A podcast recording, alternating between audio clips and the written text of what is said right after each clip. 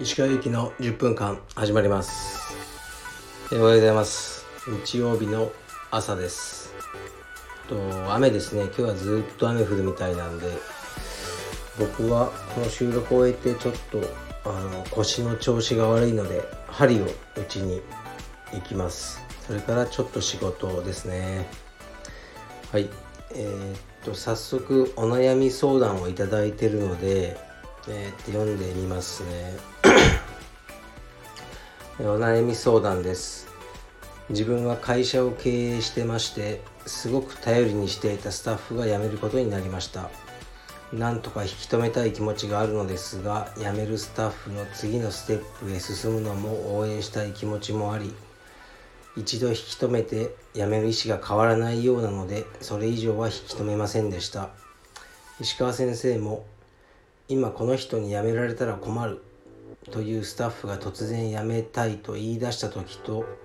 どのような対応をしていますか？先生の対応や考えを今後の参考にしたいと思います。というあのご相談をいただきました。ありがとうございます。そうですね。あのまあ柔術道場というね業種の範囲のあの範囲内のことでしかわからないんですがまあ、スタッフが突然辞めるは困りますよね。それは。すごく。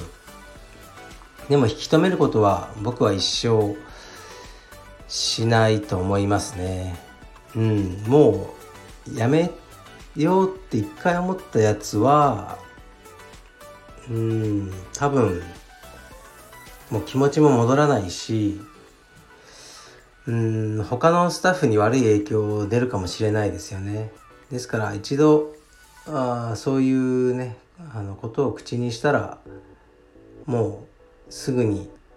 あのやめる方がいいのかもしれないですね。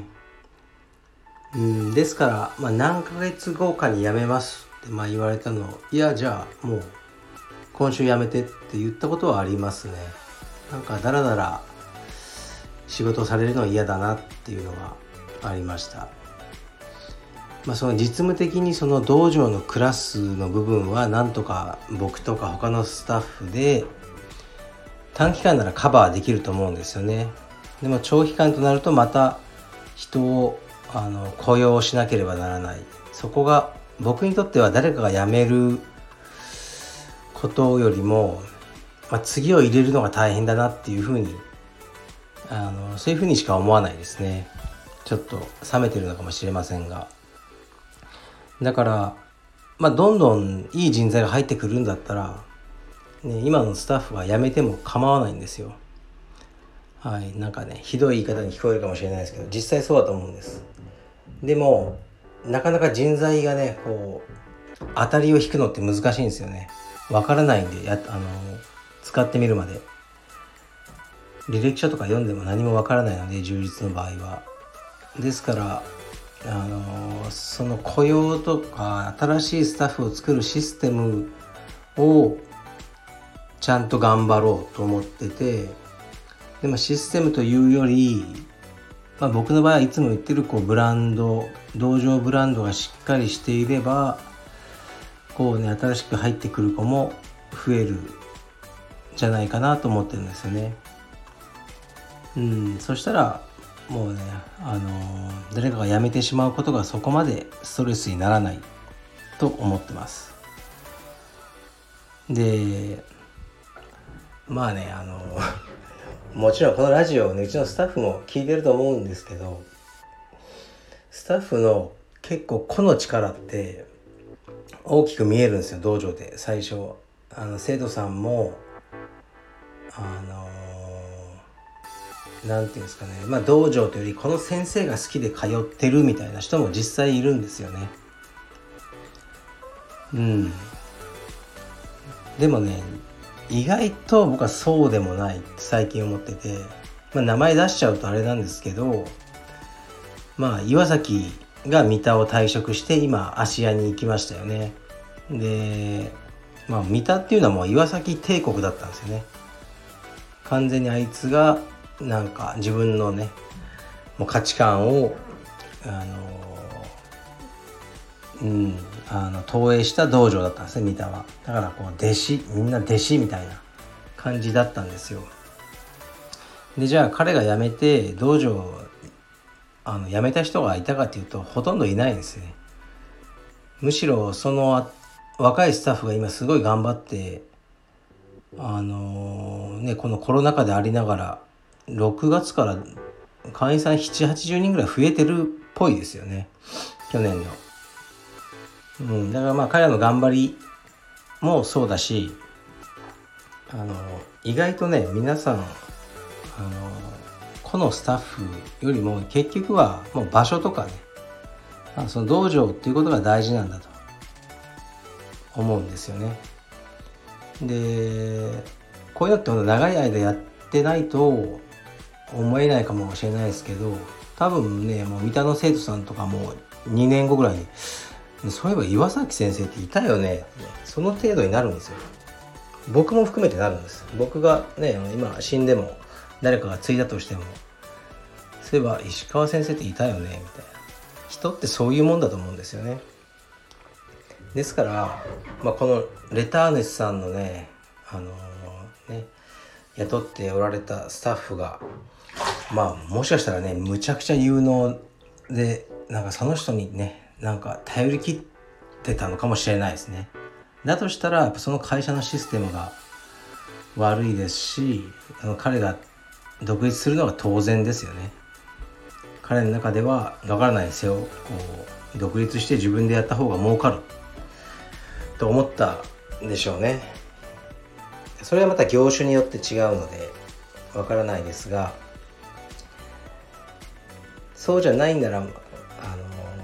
そんなにね実は影響ないと思うので会社がしっかりしてれば一人のスタッフが辞めても辞めなくても、あの、僕はあまり動揺しないでまた新しい人を入れようっていうふうに思ってますね。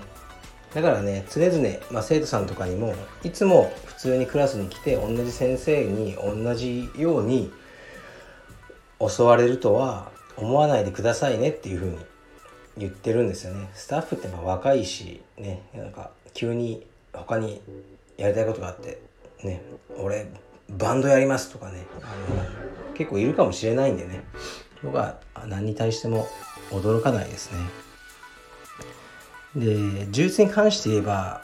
こう美容業界と似てるんですよね美容師っていうのがいてでまあ美容室があっ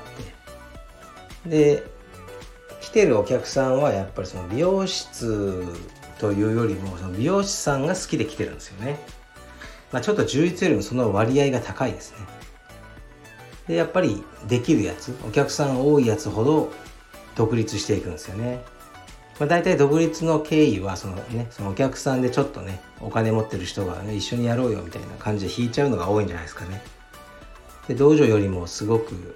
あの始めやすいですしね。別に一人でやるんだったらマンションの一室でいいわけだから充実道場はそういうわけいかないんでそういうわけであの、そこだけ取ってみれば充実道場はちょっと参入障壁が高いんですねパッと独立して道場開こうっていうわけにいかない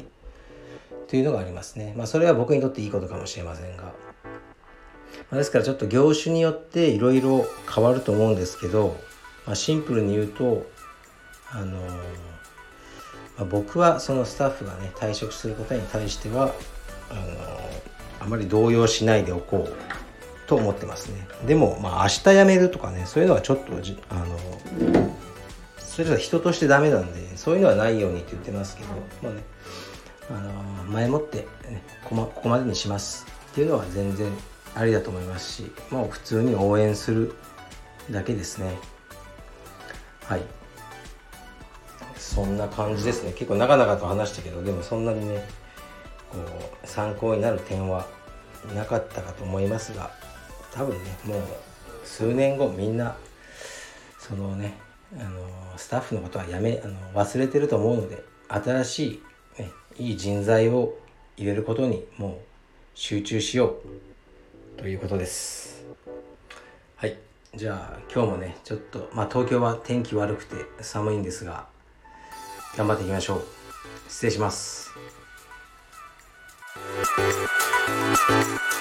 Thank you.